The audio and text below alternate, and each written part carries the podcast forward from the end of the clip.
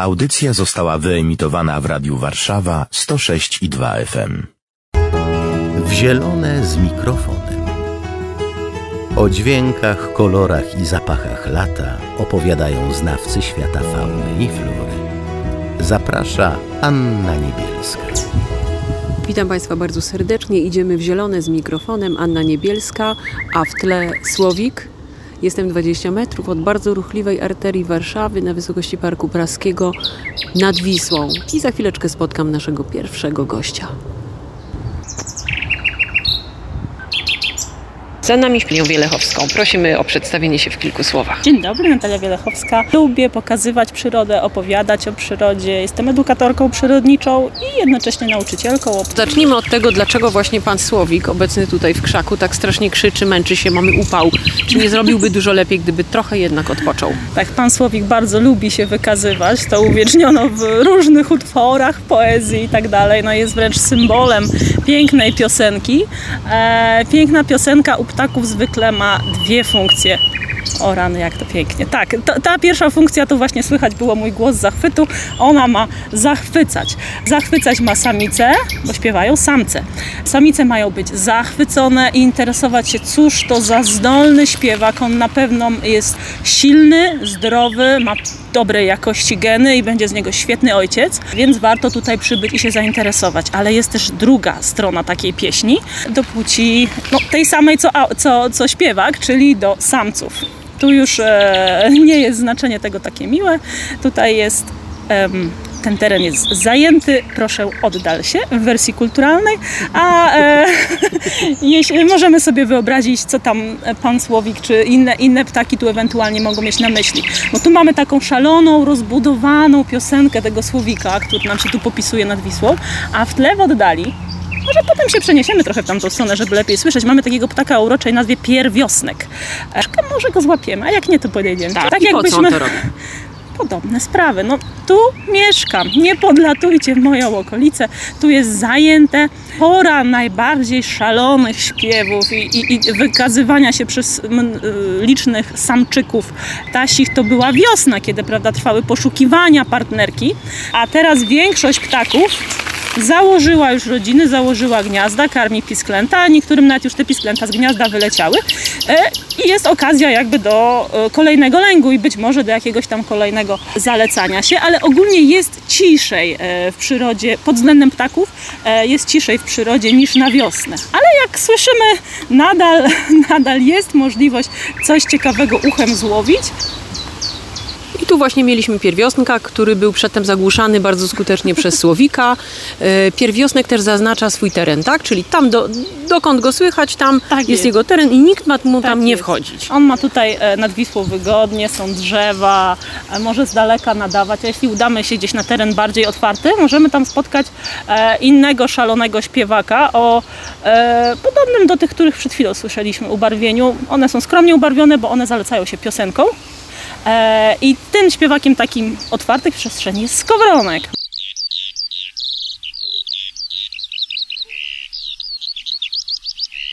A teraz coś, co bardzo kochamy na wiosnę, czyli komunikaty zapachowe.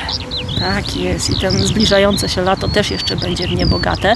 E, możemy iść, jak prowadzi nas nasz nos i tu nad Wisłą jest mnóstwo e, bzów. Tych bzów prawdziwych. Czarnego, dzikiego bzu, który ma czarne owoce później, a na razie ma piękne, baldachowate, takie e, rozłożyste chwostany z małymi, drobnymi kwiatkami białymi, które przecudownie pachną. Po prostu przepięknie. Jest to inna nuta, ale równie jest też tak intensywna jak kwitnące, kojarzące nam się z majem, lilaki, które czyli popularnie nazywamy, nazywamy bzami. Tak jest, a teraz w, ma w, maju były bzy w cudzysłowie, czyli lilaki, a obecnie możemy się wwąchiwać w szalony aromat bzów tych oryginalnych, e, czyli czarnego, dzikiego bzu.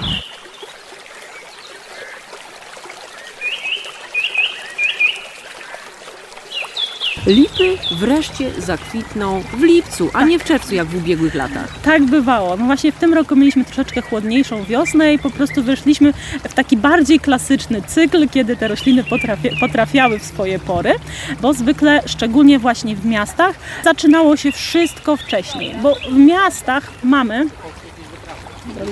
W miastach mamy do czynienia z takim zjawiskiem miejskiej wyspy ciepła. Jest gęstsza zabudowa, no, mniej roślinności i po prostu nasze mury, place, ulice szybko się nagrzewają, nabierają tego ciepła i potem to ciepło z siebie oddają i wszystko w mieście zaczyna się wcześniej. Czy to żółciutkie forsycje na wiosnę, e, czy to no, w sumie też żółciutkie e, lipy latem. Wszystko zaczyna się w mieście wcześniej. A tym razem chłód nam troszkę tak wiosenny uspokoił sytuację i będziemy mieć klasyczne nie lipy w lipcu.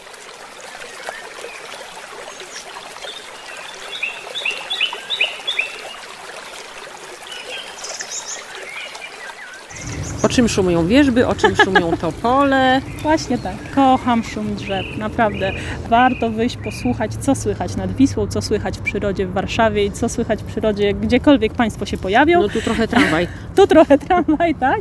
E, więc Słowik musiał się bardzo wykazywać, ale sz- szum e, wierzb czy topól też da się usłyszeć, a przy okazji zaobserwować bardzo ciekawy, malowniczy dla mnie spektakl właśnie takich unoszących się w powietrzu puszków. Zmora alergika. Właśnie nie do końca. Tak, do tego chciałam dotrzeć. Ponieważ puszki, jak się dobrze przyjrzymy, one mają już w sobie takie ciemniejsze kropeczki między tymi puszkami, lecą sobie. I te ciemniejsze kropeczki to są już nasionka. To są nasionka z aparatem lotnym, tak jak zdmuchujemy dmuchawca, czyli e, nasionka mniszka lekarskiego. Tam już lecą nasionka z puszkiem. To nas nie uczula. Uczulało nas to, co było wcześniej. Pyłek z kwiatów, a to już minęło. Za chwilę spotkamy się ponownie, by kontynuować nasz spacer na dzikim, pięknym warszawskim brzegu Wisły.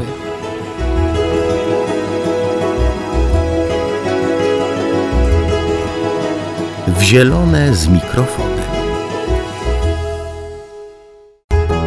W zielone z mikrofonem. O dźwiękach, kolorach i zapachach lata opowiadają znawcy świata fauny i flory. Zaprasza Anna Niebielska. W audycji w Zielone z mikrofonem wita Państwa Anna Niebielska. Jak w poprzednim odcinku jesteśmy nad brzegiem Wisły w samym sercu Warszawy i zaraz spotkamy się z panią Natalią Wielchowską, edukatorką przyrodniczą, by pokazać Państwu kolory, zapachy, a przede wszystkim dźwięki lata. Ptaki również mają swój słownik.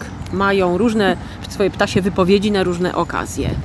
Tak jest. Oczywiście najważniejszą okazją jest to, o którą mówiliśmy, czyli zaloty oraz opędzanie się od konkurencji, ale też takie pojedyncze dźwięki, których no teraz głównie te będziemy słyszeć, bo już ten czas zalotów nam trochę minął, czyli nawoływania. Tu jestem, albo uciekajmy, niebezpieczeństwo, albo tu jest coś do jedzenia.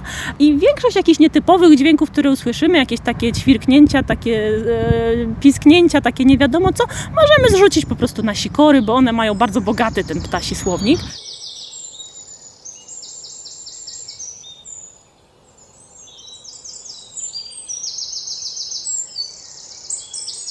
Dzięcioły, przez niektórych ukochane, przez innych znienawidzone ze względu na szkody w elewacjach.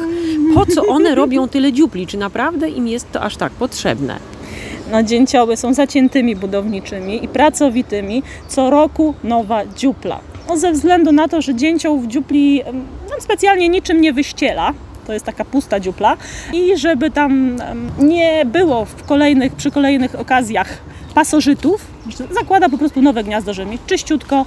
A co się dzieje? Nową dziuplę. A co się dzieje ze starymi dziuplami? No dzieją się cudowne rzeczy, bo korzystają z nich po prostu te ptaki, które chcą mieszkać w dziuplach, a nie są w stanie ze względu na swoje małe, skromne dziobki, nie są w stanie sobie takich dziupli zrobić samodzielnie, więc dzięcioł jest takim deweloperem, powiedzmy.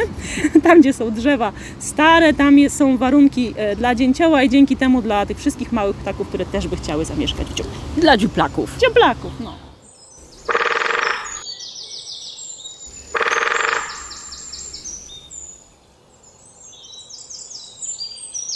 Kilka tygodni temu miałam okazję obserwować bobra z odległości kilku metrów. Kiedyś mówiono, że to są płochliwe stworzenia, ale trudno mi w to uwierzyć. Jak to z nimi jest? Ja- Jak wszystkie zwierzęta pomału przyzwyczajają się do ludzi. No te, które, którym zdarzy się e, zamieszkać w pobliżu ludzi, oswajają się, takie, znaczy oswajają się z widokiem ludzi i, i ten dystans ucieczki tak zwany się zmniejsza. To też e, oczywiście będzie się różniło, czy my tego bobra spotkamy właśnie nad morzem w jakiejś miejscowości turystycznej, gdzie tam e, ludzi jest mnóstwo i, i to jest zwyczajna sprawa, po prostu sobie przechodzą, czy no jednak gdzieś tam na jakimś e, dzikszym odcinku rzeczki i, i, tam ten bóbr na pewno szybciej się schowa. Czy to E, jest komplement pod adresem nas, nas ludzi, że bobry się nas mniej boją, czyli mniej im zagrażamy? Myślę, że można to tak potraktować, jeżeli zwierzęta e, rzeczywiście no, czują się bezpiecznie w naszej okolicy. Znaczy, może nie jesteśmy tacy straszni, ale musimy pamiętać, że jednak wciąż to są dzikie zwierzęta, nawet jeżeli nie dają się tak łatwo spłoszyć i, i, i nie nadwyrężać ich zaufania. Czyli nie głaskamy bobra. Nie głaskamy bobra. Prawdziwa dżungla, wszystko Właśnie. zarośnięte, zielono, y, mało widać. I, i, I skąd mamy wiedzieć, że gdzieś tutaj gniazdują ptaki, że mają młode w gnieździe? Czy to możemy usłyszeć? To jest wspaniałe. Tutaj szczególnie, gdzie jesteśmy nad Wisłą, ten e, las na, nadrzeczny jest taki właśnie, no jak dżungla. Gęsty, bogaty, różnorodny. Mamy też i pnącza i rzeczywiście e, jest różnica znowu z wiosną, kiedy było trochę łatwiej, nie było jeszcze liści, można było obserwować te ptaki łatwiej. No ale teraz e, zasłoniły nam to liście. Ptaki znowu są troszkę czujniejsze, no bo muszą, starają się być niezauważone, nie skusić drapieżników w pobliże gniazd, piskląt jaj, ale za to te pisklęta jednak chcą zwrócić uwagę rodziców, że są głodne. Jeżeli nadstawimy uszu, nawet no, tam z tych krzewów słychać takie postęki, po, poskrzek, po, jak to nazwać? Popiskiwania. Takie popiskiwania, tak klasycznie to sobie nazwijmy. Dobrze nadstawimy uszu, możemy usłyszeć teraz. Czy mm, często możemy też budki wypatrzeć, po prostu. I z tej budki podsłuchiwać. Teraz taki, takich ptaków, których naj, mm, najłatwiej, takie ptaki, które najłatwiej znaleźć, to będą moim zdaniem sikory, bo one naprawdę potrafią w bardzo nietypowych i oryginalnych miejscach wybrać sobie miejsca do gniazdowania. Chociażby w latarniach, takich zwykłych miejskich latarniach, gdzie mamy takie drzwiczki, gdzie tam zagląda się do tej instalacji. Jeśli tam jest jakaś przerwa, tam niejednokrotnie można zauważyć wędrujących, sikorzych rodziców i noszących tam te różne gąsienice i smakołyki dla swoich dzieci, czy, czy wręcz w słupkach ogrodzeniowych.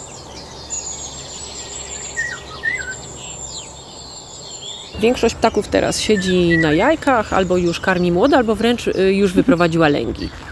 E, tak, i tutaj karmienie jest bardzo ważną funkcją i jak wiemy i my również dla nas skład pożywienia jest istotny i ptaki wybierają to, co najlepsze, to, co najtłustsze, to, co ma najwięcej białka, czyli największe wzięcie mają owady, larwy owadów, tłuściutkie gąsienice. A co zrobić, żeby mieć dużo owadów w mieście? Poza tym, żeby zostawiać takie piękne, wielkie drzewa, jak są między innymi nad Wisłą, których e, różne ptaki mogą z zagłębień kory, gdzieś z liści wyszukiwać owady. Ważne też na przykład są no właśnie zostawienie możliwości wzrostu trawą w Warszawie, żeby mogły sobie rozrastać się te trawniki, żeby tam kwitły te rośliny, żeby owady miały się gdzie podziać, krótko mówiąc, i gdzie te ptaki mogłyby je znajdować dla swojego potomstwa. Jeżeli mamy dużą różnorodność roślin, czy to tych dużych, i w różnym wieku, tak jak drzewa, żeby były i te grubsze, i te cieńsze i tak dalej, ale też rośliny zielne, w których właśnie będą sobie żyły te owady, dbając o różnorodność małych organizmów, dbamy równocześnie o różnorodność dużych organizmów. Nie kosimy jednym słowem Tak trawy, jest. nie sprzątamy histerycznie wszystkich Tak suchych nie histerycznie, patyków. tak? Bo wiadomo, żeby jednak była trawa, żeby była łąka, co jakiś czas skosić trzeba, ale właśnie bez histerii, nie do samej ziemi. Dziękuję bardzo Pani Natalii Wielechowskiej i Państwu za wspólny spacer na dzikim brzegu Wisły. I do zobaczenia w kolejnych odcinkach. Przez całe wakacje będziemy widywać się w weekendy. Następnym razem obiecuję zabrać Państwa dużo dalej.